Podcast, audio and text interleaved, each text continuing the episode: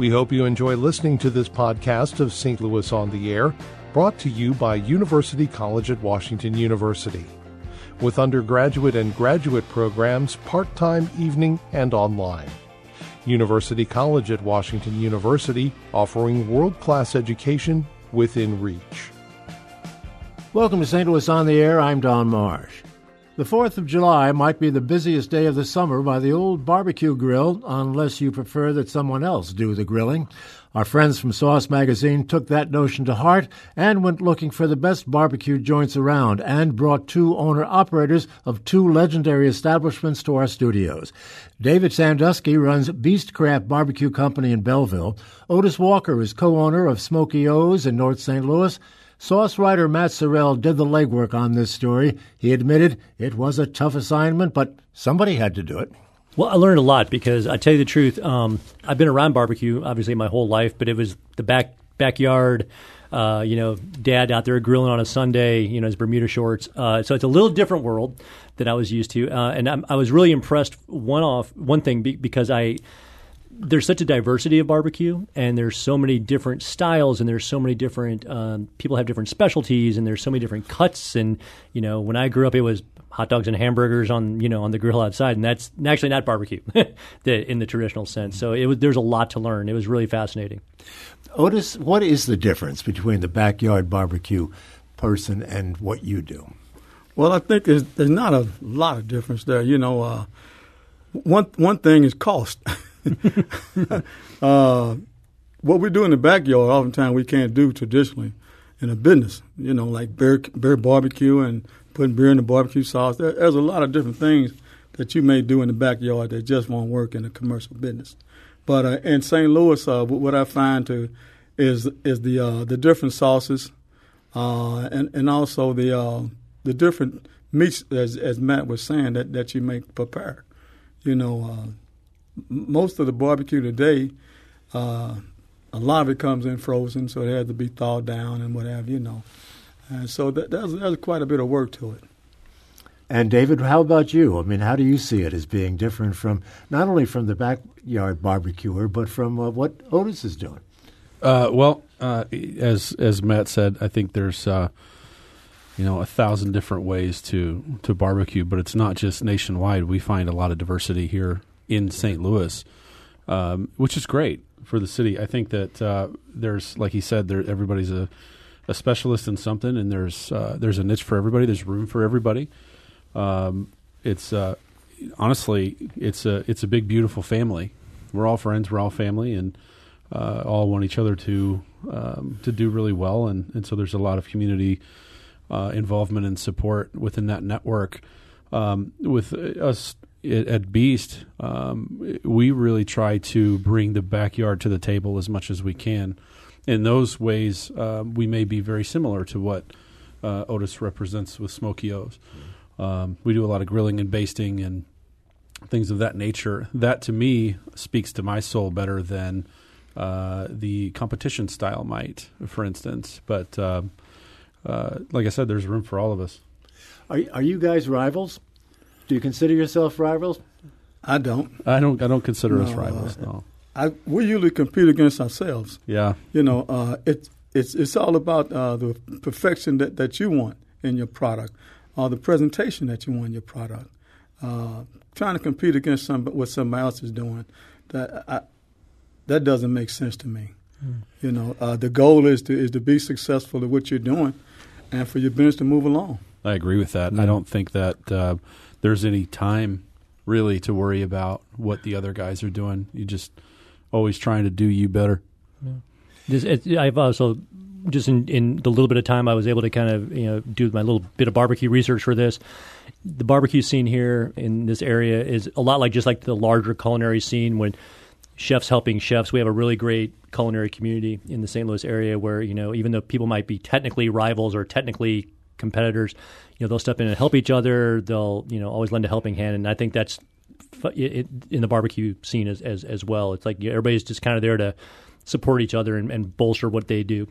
Otis, uh, I've been hearing that there's been, been a, a surge in interest and appreciation for barbecue recently, and yet, in my own mind, from what I've observed, it seems like it's it's always been always been there and always Yeah. pretty consistent. Yeah, there has been a. I think barbecue in the last twenty years has been one of the uh, fastest growing cuisines in America. Uh, I've seen uh, barbecue grow from just corners to, to massive houses now that, that do quite a, a great job. You know, I, I've seen a lot of growth in the barbecue industry, a lot of different, lot of different looks that, that you might say. You know, where where guys are, you see more smokers now than traditional. Uh, charcoal and, and wood kind of cooking, you know, which I think is great, you know, because like I say, uh, I, I really enjoy when I'm looking at and seeing. I, I see a lot of young young guys like Dave, that, uh, David, that's doing a re- really good job, and of course uh, you you got the other guys, Sugar Fire Pappy's, and and we all try to help one another. In fact, uh, if if people come to my restaurant and I don't have what they're looking for, of course I'll send them to one one of my I don't call them competitors, but one of the other houses, you know. And same there, you know, if, if someone goes to their place, they'll come and say, "Well, so and so sent me over here," and and that's kind of what we tr- traditionally do. David, he r- raised an issue that I think a lot of people wonder about, and that is using charcoal, using wood, Mm-hmm. and, and using gas. Uh, does it really make any difference? Um, it can. Uh, I, I'll tell you that uh, putting out a uh, an outstanding brisket is very very difficult in a rotisserie. Um, you really need to. Uh, it, it really depends on the cut and what you're trying to do with it. Um, there's there's some things that are, are great with gas. There's some things that really you should only do on, on a stick burner or charcoal. Uh, but trying to do them all on, you know, one one type of way is uh, is is probably it would work against you. I would think. Um, so I mean, there's Right. there's good and bad.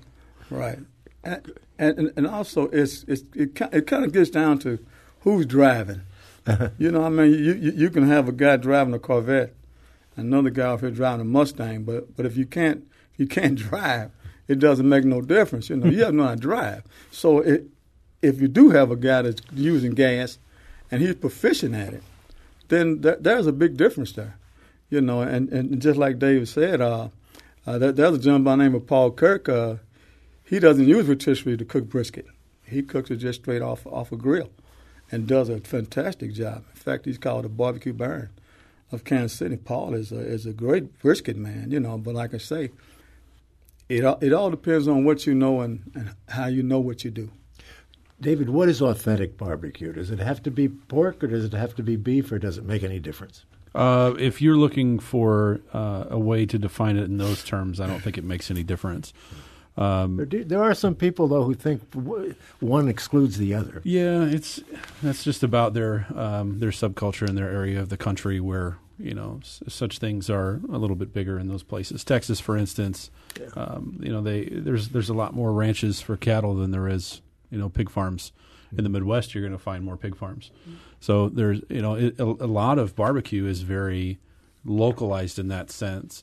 You'll find a lot more uh, vinegars used on the East Coast and mustards. Well, they I mean mustard grows out there Right. um, things like that. So it's um, it's all it's all very subcultural, and that's really one of the things that drew me to barbecue uh, was just this um, this d- desire to uh, be in touch with the land and with the the immediate surroundings.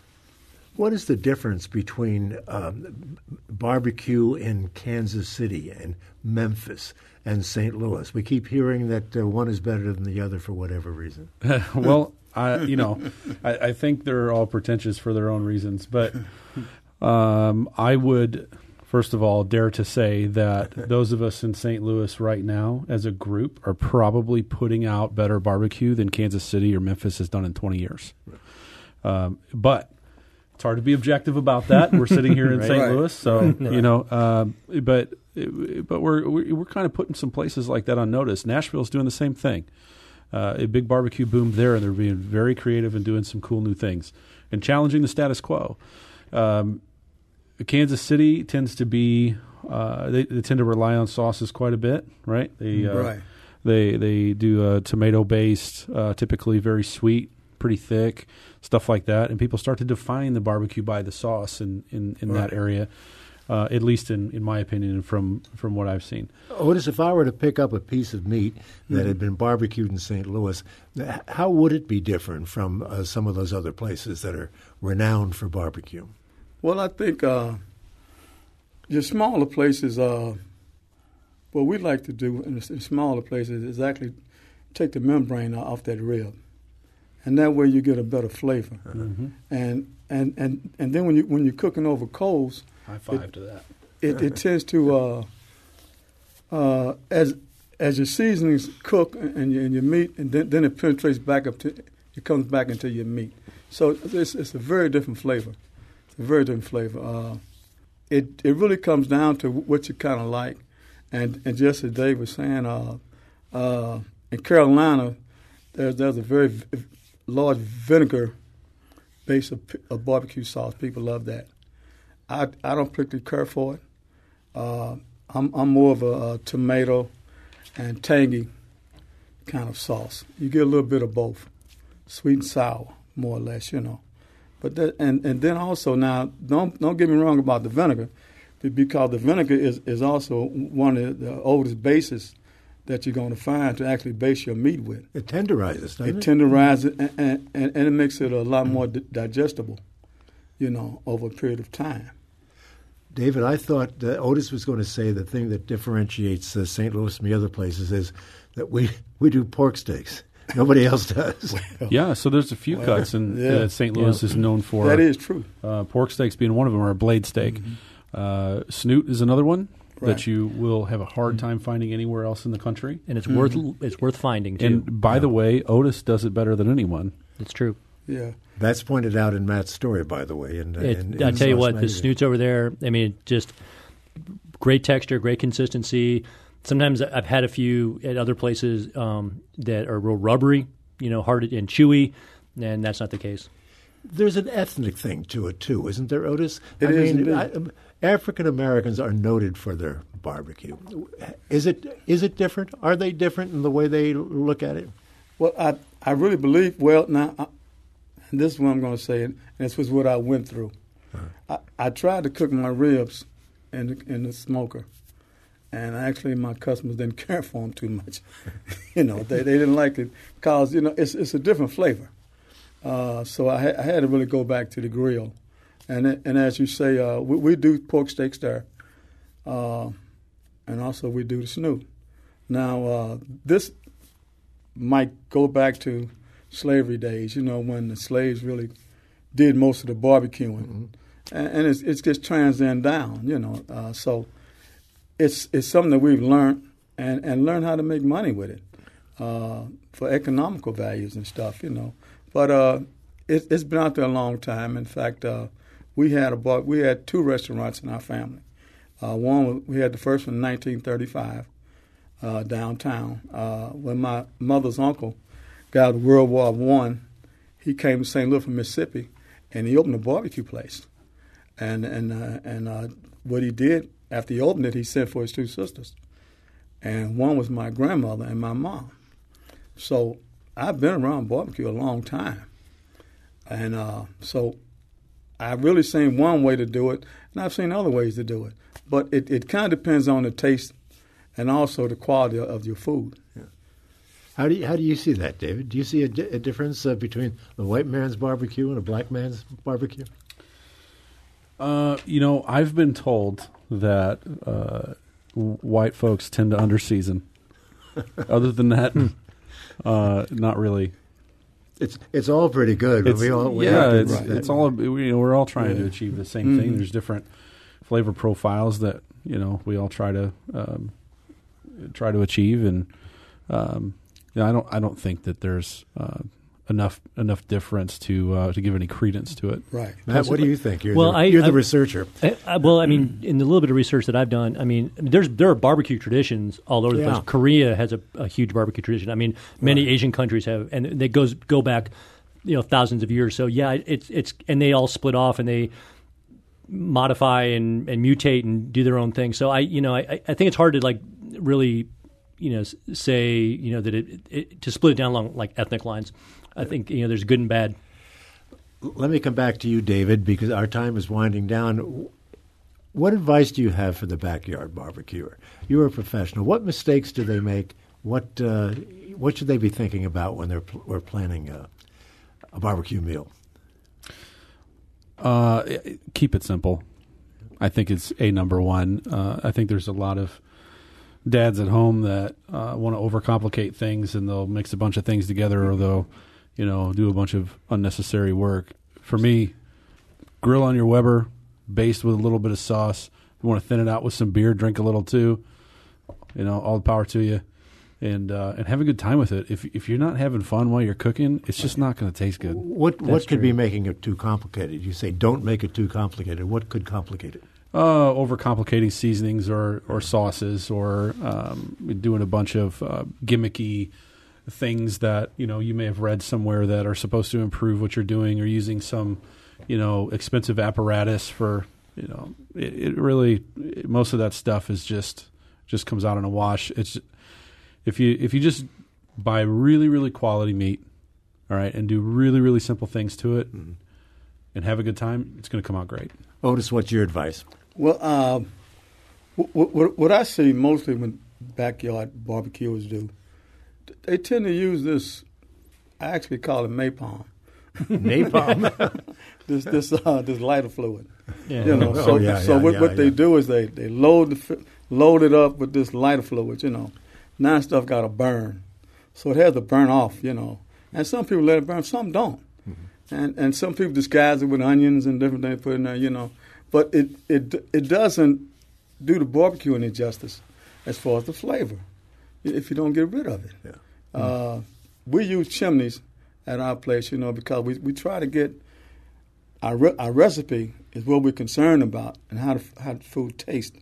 So uh, it, it, some add something that's like gasoline to a fire, you know, that just doesn't make sense to me. You can smell it from a block away. Right, exactly. Yeah. See, and my mom, we, we used to uh, TP the coal, the old hardwood coal. What's that mean? Well, uh, like in, in old days, you didn't have briquettes. You had a lot of uh, what they called hardwood coal. And so what we would do would have to put a piece of newspaper up under there, and then teepee it like you know. Oh, I see. Make the, the shape. Make a yeah. shape like a teepee, mm-hmm. and then then we light light the paper. Mm-hmm. Then you have to fan like hell, trying to get the damn thing. I'm sorry, the thing to burn. You know what I mean? For the for the coals to catch, and which was very very tiresome. It's hot out there. It's even worse. It's very boring for a young man. so I was so glad to see the uh, the chimneys come about, and I, I, think the chimney is probably the best thing the barbecue outdoor barbecue guy could ever had in the backyard. You know, now if they learn to use it, I don't know, but because sometimes uh, we we tend to stick to old things that mom and dad did, you know, and. Uh, it worked for them. Why not work for exactly. you? Exactly. Right? Exactly. We have we have to wind this down, but of course you can't uh, live by meat alone at the barbecue. You got to have have sides to uh, eat with it. Of course. I'll ask each of you what uh, is your recommended. What's the best thing to have with a nice piece of meat or chicken or fish? well, uh, you know, if we're Beast would tell you that it's Brussels sprouts with pork belly. Mm. Oh, they're pretty good. That's, yeah. that's our top selling side in the restaurant. But uh, for personally, I like really traditional things. I like a great potato salad, you know, a good bean. Call it a day. Mm-hmm. I don't mm-hmm. need more than that. A little slaw, maybe. it's done right. yeah. How about you, Otis? Well, we're uh, traditionally all our sides are vegetarian because we, we have people come in they just want the sides.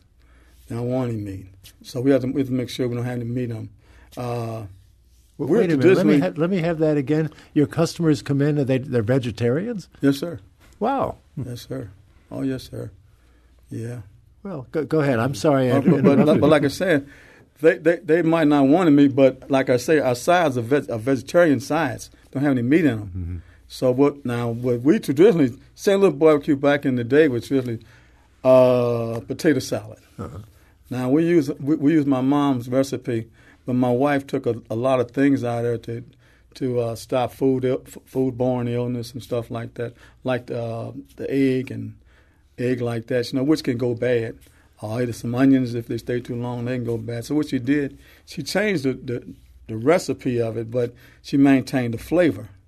And also, it's like David was saying, the baked beans is one of our top sellers also. Now the slaughter we have, uh, we don't usually make the slaw, but we buy it. Uh, but it's I couldn't really find anybody to make a good slaw, so we had to buy that. Mm-hmm. Is there really anything better than a great pit bean right off the grill, right off the, no. the smoker, Yeah, or something like that's, that? That's Like- pretty. That's my favorite side, probably. Yeah. Yeah. Well, I like to grill corn on the cob too. That's Yeah. Yeah. that's not bad. No, not at all. Mm-hmm. Final thought from you, Matt, as we uh, wrap this up. Well, just like I always say, I mean, there are so many great places out in St. Louis. You need to go explore. Um, there are some, you know, obviously a lot of great barbecue places that get a lot of uh, a lot of press, and rightly so. Uh, they're really great, but there's a lot of other smaller places, and they're all over the city. And uh, just explore and see what's you know see what's out there, and uh, you know, just don't don't take our word for it. Go out there and, and uh, find out for yourself. And Otis, we've got a couple of months for it. You're year round at your place? We're, we're year round. We we cook all year long, all year long. Same for you, David? oh yeah, every day. Yeah. Yeah, every day. Well, it sounds delicious. My stomach is, is growling just sitting here talking to you. Thank you so much for being with us, and uh, keep up the good work. Keep feeding us. Thank you. Absolutely. Thank, you. Thanks to Matt Sorrell of Sauce Magazine, Otis Walker of Smoki O's Barbecue, and David Sandusky of Beastcraft Barbecue Company. Archive versions of past St. Louis On the Air programs are available for download or podcast at stlpublicradio.org slash stlonair. St. Louis On the Air is a production of St. Louis Public Radio 90.7 KWMU. Thank you for listening. I'm Don Marsh.